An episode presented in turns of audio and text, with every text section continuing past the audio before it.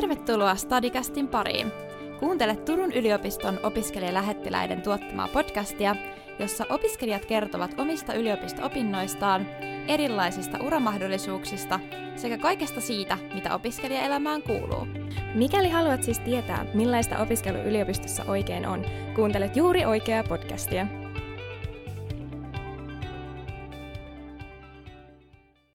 No niin, kaunista päivää tai vuorokauden aikaa, hyvät Stadicastin kuuntelijat. Täällä on Juuse ja Fanni-Sofia. Moi! Ja nyt on kyseessä vähän lyhyempi Stadicastin jakso. Me mietittiin erilaisia aiheita tällaiselle vähän ehkä rennommalle ja ehkä vähän lyhyemmälle jaksolle. Ja saatiin tässä meidän joululoman kynnyksellä tällainen idea, että jos me keskustellaan siitä, mitä yliopisto-opiskelijat yleensä tekee lomalla. Osa opiskelijoistahan viettää aika pitkää lomaa yliopiston lukukausien välissä. Minkälaiset lomat teillä on yleensä, Fanni? Mä voisin sanoa, että toi kevätlukukausihan on suht lyhyt. Eli kun tammikuun puolessa palataan pikkuhiljaa kouluun, niin ei se ole kuin ehkä joku kolme kuukautta sellaista intensiivistä opiskelua. Ja sitten itse asiassa toukokuussa aletaan olla jo lomilla. Toukokuussa itse asiassa pystyy aloittaa kesätyöt, jos haluaa. Ja sitten syyskuun puolessa välissä palataan takaisin koulun penkille. Ja sekin alkaa niin hitaasti, että mä en edes oikeastaan laske sitä koko syyskuuta kouluksi. Okei. Okay. Eli onko sulla nyt joulukuun 10. päivä alkanut jo tällainen joulutauko? Mun joulutauko ei ole koskaan, mutta se nyt johtuu mun omista opinnoista.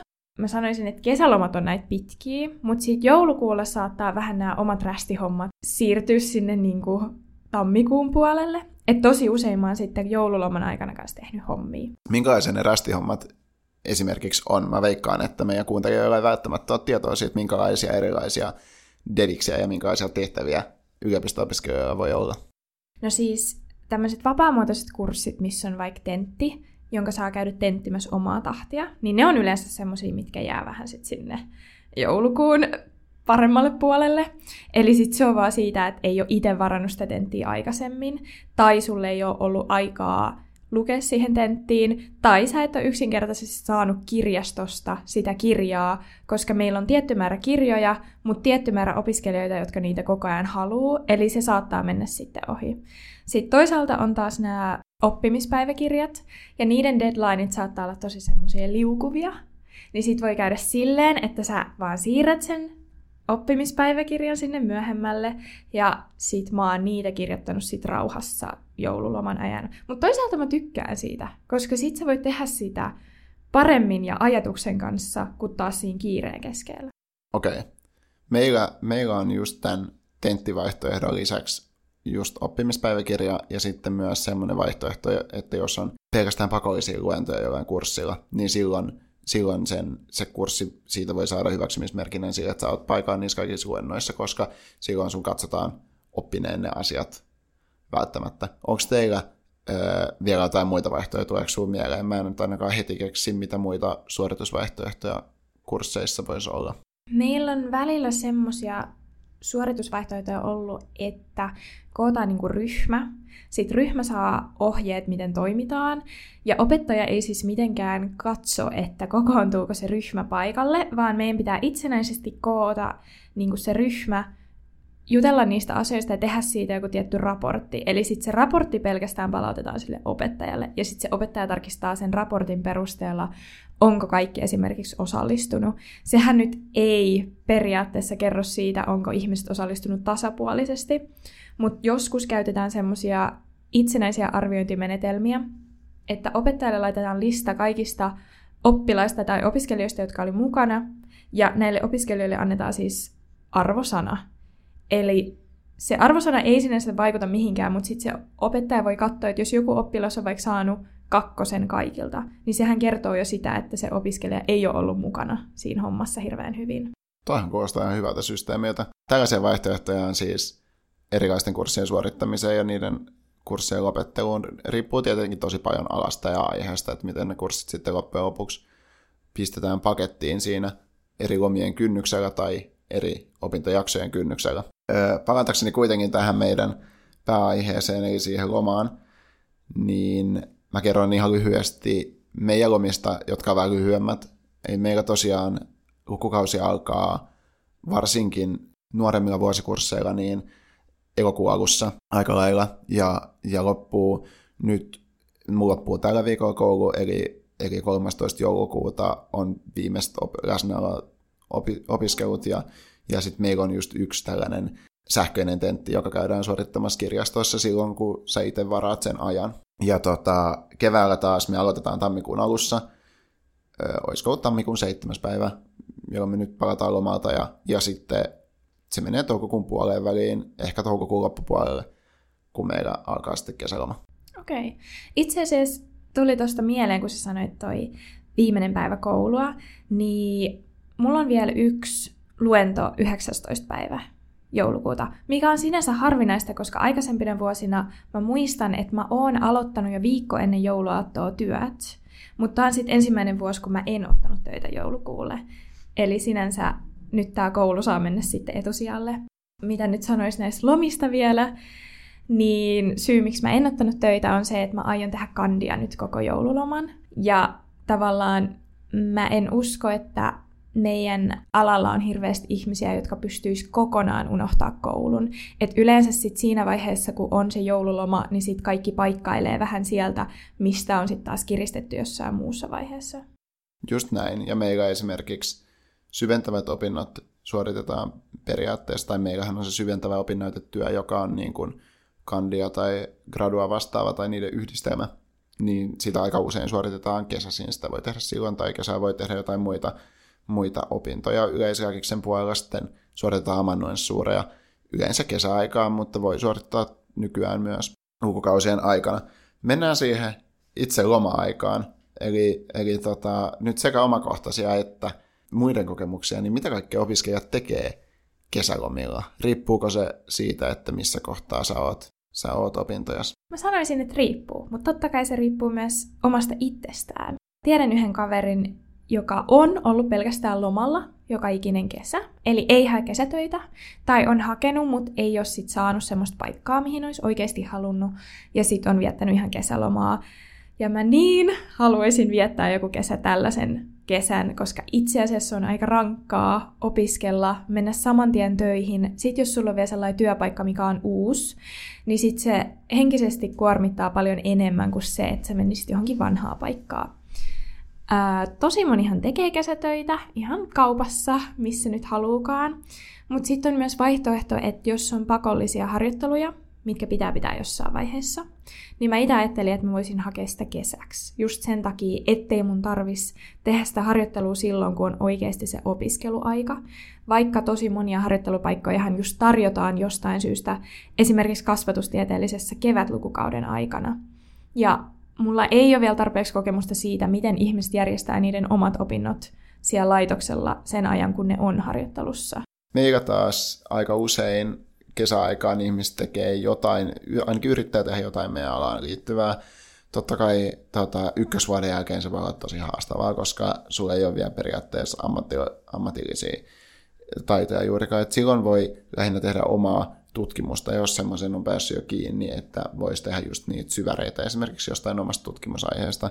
Mutta sitten usein jo kakkosvuoden kesän jälkeen niin ihmiset pystyy paremmin hakeutumaan hammaspuolella niin hammashoitajan töihin, ja varsinkin kolmosen jälkeen, kun klinikka on alkanut.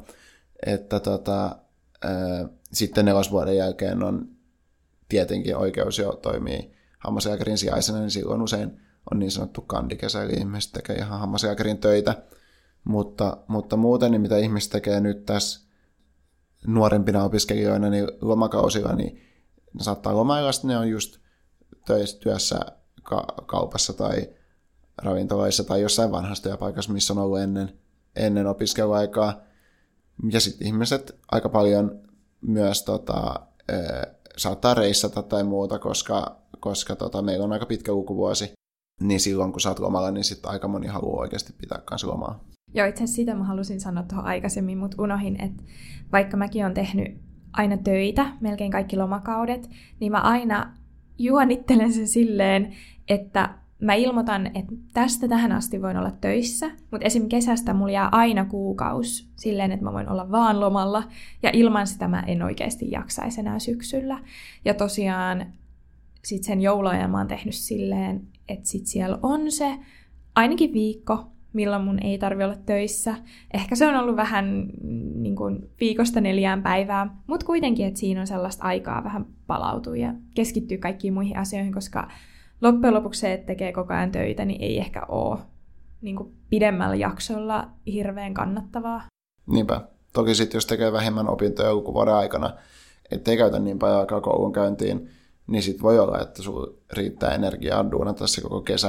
Onko teillä muuten syys- ja hiihtolomia? Koska mä oon kiinnittänyt huomiota, että joillain on, meillä taas ei ole. No meillä hampaan puolella on aika vähän, että nyt esimerkiksi ensi keväällä meillä on ainakin kuvattu, että meillä olisi pääsiäisloma. Ai, ihana. Mutta tota, saa nähdä kuinka käy. Mutta yleisen puolella, yleiskääkiksen puolella on huomattavasti enemmän semmoista, että, että heillä on ihan järjestetty lomiin, mutta siitä lisäksi semmoisia viikkoja, ettei ole välttämättä ihan pakko olla koko ajan Turussa, että sä voit esimerkiksi luentoja kuitenkin opiskella itse tai muuta. Et meillä hampaan puolella on aika paljon läsnäoloa pakollista opetusta. Mutta ehkä senkin voi silleen, okei, totta kai se on opettajasta ja professorista riippuvaista, että voitko se niinku sopia sen luennoitsijan kanssa, että hei, meillä on pakollista, mutta mulla on nyt erityissituation. Ja mulla esim. oli kaksi vuotta sitten erittäin kova tarve mennä Taimaahan. Ja tämä siis järjestettiin heti joululoman jälkeen, tämä siis meidän reissu. Ja sitten tuli ongelmaksi se, että jostain syystä meille oli laitettu kaksi intensiivikurssia tammikuun puolesta välistä eteenpäin. Kurssit, jotka loppu ja alkoi siinä aikana, kun mä olin Taimaassa. Eli sitten tuli ongelmaksi se, että voinko mä osallistua niille kursseille, voinko mä lähteä ylipäätään sille reissulle, koska kaksi kurssia, viisi opintopistettä kummastakin on aika iso menetys heti siihen kevätlukukauden alkuun. Mutta mä sain sen järjestettyä, pääsin Taimaahan, pystyin siellä auringon säteiden alla lueskelemaan kurssikirjoja ja sain myös hyvät numerot niistä kursseista, eli ei sinänsä ollut este. Ja muutenkin meidän laitoksella ainakin tosi vapaasti pystyy ottamaan sellaisia niin sanottuja omia lomia, että totta kai se voi jossain kielissä ja semmoisissa, missä on tosi monta deadlinea, vaikka kerran viikossa yksi deadline, niin sehän nyt voi aiheuttaa paljon sellaista ylimääräistä säätöä. Mutta loppujen lopuksi pystyy aika vapaasti sitten taas tiettyjen kriteerien puitteissa ottamaan sitä omaa aikaa, jos se tarvitsee sinne keskelle vuotta. Niin, että korvaa sitten vaan ne poissaolot. Entäs voiko niinä lomakausina sitten kuitenkin opiskella, jos haluaa? Voi. Mitäs se menikään tukien perusteella? Eli Kelahan maksaa esimerkiksi kesäopintotukea, jos sä suoritat kuukaudessa, jos mä nyt muistan oikein, viisi opintopistettä. Eli sinänsä viisi on mun mielestä ihan riittävästi, ja se ei ole mahoton määrä, mutta toisaalta sun myös pitää opiskella se riippuen just minkä kurssin sä teet. Ja tää on siis se vaihtoehto, että jos sä haluat niin sanotusti lomailla, mutta sä haluat myös tietynlaista tuloa, niin sit sä nostat Kelalta sitä kesäopintotukea, mutta opiskelet samalla. Ja sen opintotuen yhteydessä saa siis opintolainaa myös, eli sen tota, teet vaan ne kuukaudet niin sanotusti sisään, niin silloin sä pystyt, pystyt myös kesällä opiskelemaan. Mä haluaisin, että voisit kerrata vähän, niin kuin, että mitä summia nämä on, koska opintolaina ei välttämättä sano kellekään mitään. Eli tämänhetkisellä systeemillä niin Suomessa itse asiassa kaikkina opiskelukuukausina pitää suorittaa viisi opintopistettä, ja yksi opintopiste arvioidaan olevan noin 27 tuntia opiskelua. On se sitten itseopiskelua tai luento-opiskelua tai esimerkiksi meillä on nyt sitä kliinistä hoitoharjoittelua, eli potilastyötä, niin siinä lasketaan ihan vain ne tunnit, kun me ollaan potilaan kanssa tekemisissä, niin ne on meidän niitä opintopisteisiin oikeuttavia opiskelutunteja.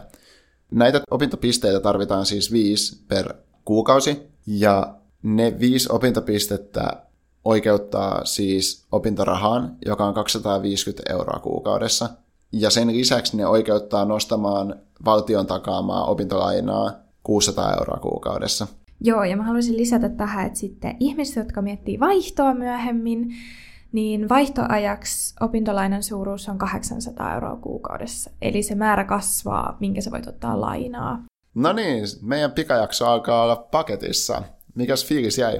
No ihan hyvä. Tuli sellainen olo, että ei vitsi, että lomalle lompsis. Just näin. Eli tota, kiva kun kuuntelitte. Kuunnelkaa muitakin Stadicastin jaksoja ja tsemppiä lukemiseen, mihin ikinä sitten ajattelittekaan hakea. Ja muistakaa lomailla. Moi! Moro! Kiitos seurasta Stadicastin parissa. Kuullaan jälleen ensi kerralla ja muista aina. Ajattele, kyseenalaista, inspiroidu.